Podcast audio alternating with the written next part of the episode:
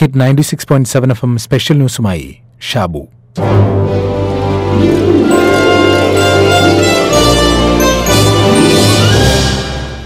മഴ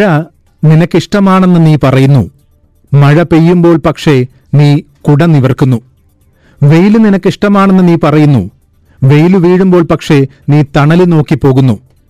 കാറ്റു നിനക്കിഷ്ടമാണെന്ന് നീ പറയുന്നു കാറ്റു വീശുമ്പോൾ പക്ഷേ നീ ജനാലകൾ അടയ്ക്കുന്നു അതുകൊണ്ടാണ് എനിക്ക് ഭയം നിനക്ക് എന്നെ ഇഷ്ടമാണെന്ന് നീ പറയുമ്പോഴും ഒരു ടർക്കിഷ് കവിതയിലെ വരികളാണ് ഇഷ്ടത്തിന്റെ പ്രണയത്തിന്റെ ബാഹ്യമായ പൊരുത്തക്കേടുകൾ പരിഭവങ്ങൾ ഈ വരികളിലുണ്ട് നമുക്ക് ചിരപരിചിതമായ ഒരു പ്രണയ ഭാഷണം ഓർമ്മയില്ലേ പ്രിയേ നീ ആ പൂവ് എന്തു ചെയ്തു എന്ന ചോദ്യം ഏതു പൂവ് രക്തനക്ഷത്രം പോലെ കടും ചുമപ്പ് നിറമാർന്ന ആ പൂവ് അതോ തിടുക്കപ്പെട്ട് അറിയുന്നതെന്തിന് ചവിട്ടി അരച്ചു കളഞ്ഞോ എന്നറിയാനാ കളഞ്ഞെങ്കിലെന്ത് ഓ ഒന്നുമില്ല എന്റെ ഹൃദയമായിരുന്നു അത് തീവ്രവും അഗാധവുമായ ഇത്തരം പ്രണയ ചിന്തകൾ നമുക്ക് സമ്മാനിച്ചത് വൈക്കം മുഹമ്മദ് ബഷീർ എന്ന എല്ലാവരുടെയും ബഷീറായിരുന്നു ആ ബഷീർ കുമാരനാശാൻ പറഞ്ഞതുപോലെ മാംസനിബദ്ധമല്ല രാഗം എന്നോർമ്മപ്പെടുത്തിയ ഒരു രംഗമുണ്ട് മതിലുകളിൽ അടൂർ ഗോപാലകൃഷ്ണൻ അത് വളരെ മനോഹരമായി ചിത്രീകരിച്ചിട്ടുമുണ്ട് മമ്മൂട്ടി എന്ന അതുല്യ നടൻ ബഷീറായി ജീവിച്ച് മോഹിപ്പിക്കുകയും ചെയ്യും അതിലെ ആ രംഗമില്ലേ പനിനീർ പൂക്കളുടെയും പ്രണയത്തിന്റെയും ഇടയിൽ പൂങ്കാവനം സൃഷ്ടിച്ച സുരഭില നിമിഷങ്ങൾ ശബ്ദത്തിൽ നിന്ന് മാത്രം അനുഭൂതമാകുന്ന പ്രണയത്തിന്റെ ഘന സൗരഭ്യങ്ങൾ ഓർമ്മയില്ലേ ജയിൽ വളപ്പിനുള്ളിൽ ഏകനായി നമ്മുടെ കഥാപുരുഷൻ അണ്ണാറക്കണ്ണന്റെ ചിലപ്പും കളിയാക്കലും ചൂളം വിളിച്ച് നമ്മുടെ ഏകാന്ത തടവുകാരൻ പെട്ടെന്ന് മതിലിനപ്പുറത്ത് നിന്ന് ഒരു പെൺശബ്ദം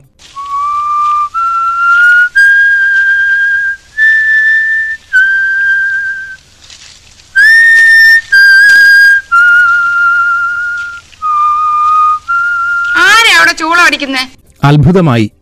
ആ ശബ്ദം സൃഷ്ടിച്ച ഞെട്ടലിൽ ബഷീർ പെട്ടെന്ന് പേര് പറഞ്ഞു പേരു മാത്രമല്ല വിശദ വിവരങ്ങൾ എല്ലാം പറഞ്ഞു ഞാനാ പേരെന്താ ബഷീർ എളിയ തോതിൽ ഒരു എഴുത്തുകാരനാണ് രണ്ടര കൊല്ലത്തെ തടവ് ഇപ്പൊ ഞാനിവിടെ തനിച്ചാ കൂട്ടുകാരെല്ലാം പോയി എന്നിട്ടോ പ്രകൃതി തനിക്ക് നൽകിയ കൂട്ടുകാരിയാണ് ആ കൂറ്റൻ മധുരനപ്പുറത്ത് നിൽക്കുന്നത് എന്ന് തിരിച്ചറിഞ്ഞതുപോലെ പേര് ചോദിച്ചു അവൾ പേര് പറഞ്ഞു നാരായണി സുന്ദരമായ പേര് വയസ്സ് ഇരുപത്തിരണ്ട് സുന്ദരമായ വയസ്സ് കഠിന തടവാണല്ലേ അതെ പതിനാല് കൊല്ലം അപ്പോ കൊലക്കുറ്റമാണല്ലേ മതിലിനപ്പുറത്ത് നിന്ന് നാരായണി പിന്നീട് തന്റെ ആഗ്രഹമറിയിച്ചു ചോദിച്ചത് ഒരു റോസാച്ചെടിയാണ് പക്ഷേ അവൾക്കു വേണ്ടി ഒന്നല്ല പ്രപഞ്ചത്തിലെ മുഴുവൻ പനിനീർ പൂക്കളും എനിക്കൊരു റോസാച്ചെടി തരുമോ നാരായണി എങ്ങനെ അറിഞ്ഞു ഇവിടെ റോസാച്ചെടി ഉണ്ടെന്ന് ജയിലല്ലേ എല്ലാ എല്ലാവരും അറിയും ഇവിടെ രഹസ്യങ്ങളൊന്നുമില്ല തരുമോ എന്താ മിണ്ടാത്തെ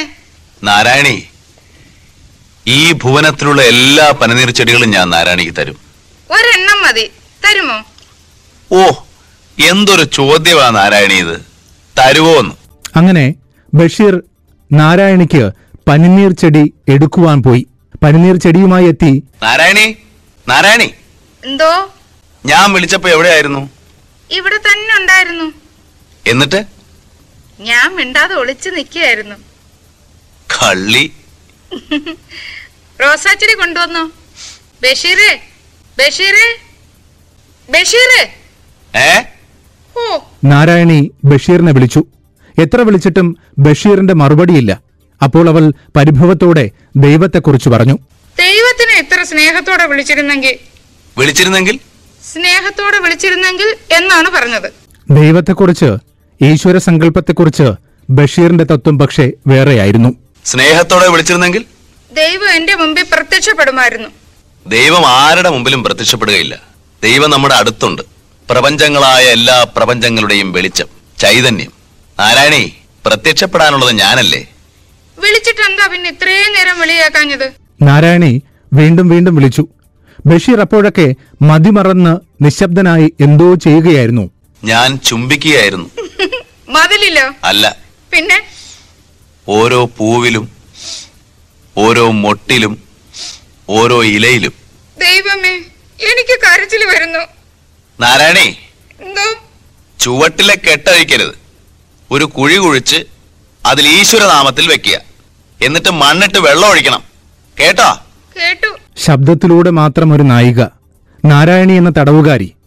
മതിലുകളുടെ മാത്രം സവിശേഷതയാണ് നാരായണിയുടെ സംഭാഷണങ്ങളിൽ സ്നേഹിക്കാനും സ്നേഹിക്കപ്പെടാനും കൊതിക്കുന്ന തടവിൽ കഴിയുന്ന ഒരു സ്ത്രീയുടെ വൈകാരിക ഭാവങ്ങൾ പ്രേക്ഷക മനസ്സിലേക്ക് പ്രവഹിക്കുന്നു കെ പി എസ് സി ലളിതയുടെ പരിചയസമ്പന്നതയ്ക്കും പ്രാഗൽഭ്യത്തിനും നമ്മൾ നന്ദി പറയുക ഒടുവിൽ റോസാച്ചെടി തനിക്ക് കിട്ടിയപ്പോൾ ആ നായിക ഇങ്ങനെ പറഞ്ഞു ഞാൻ പൂക്കളെല്ലാം നുള്ളിയെടുത്ത് വെക്കാൻ പോകുകയാ എവിടെ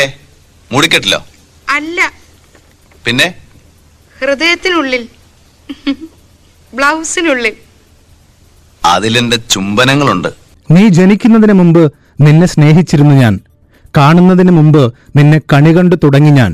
പാതതോറും നിൻ വെളിച്ചം പടരും നിഴൽ പാകവേ പാന്ത നീയൻ ജഡരത്തിനുള്ളിലേക്കോ നടക്കുന്നു നീ ഉറങ്ങുന്നതിന് മുമ്പ് നിന്നെയോർത്ത് മയങ്ങി ഞാൻ നീ മരിക്കാതിരിക്കുവാൻ നിനക്കായി മരിച്ചു ഞാൻ എന്ന് കവി ഡി വിനയചന്ദ്രൻ എഴുതിയിട്ടുണ്ട് ഈ രംഗത്തിൽ മതിലുകളിലെ ഈ അവസാന രംഗത്തിൽ വളരെ വേദനയോടുകൂടി നാരായണി ചോദിക്കുന്നുണ്ട് ബഷീറിനോട് എന്റെ ദൈവമേ എന്താ നാരായണി എനിക്ക് കരയാൻ തോന്നുന്നു കാരണം എന്ത് അറിഞ്ഞുകൂടാ നാരായണി പോയി നട്ടിട്ട് വരൂ ഞാൻ ഉണക്കം പെടും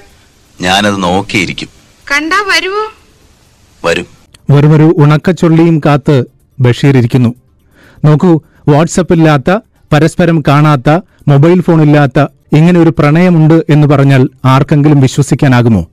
ഒരു മതിലിനപ്പുറത്തു നിന്നും ഉയർന്നു വരുന്ന ഉണക്കച്ചുള്ളിയും കാത്ത് ഒരു കാമുകനിരിക്കുന്നു എന്ന് പറഞ്ഞാൽ അതാണ് സ്നേഹത്തിൽ നിന്നുദിക്കുന്ന ലോകം സ്നേഹത്താൽ വൃദ്ധി തേടുന്നു എന്ന വരികൾ ആവർത്തിച്ചു പറയുന്നത് നാരായണി പോയി നട്ടിട്ട് വരൂ ഞാൻ ഉണക്കം പെടും ഞാനത് നോക്കിയിരിക്കും കണ്ടാ വരുവോ വരും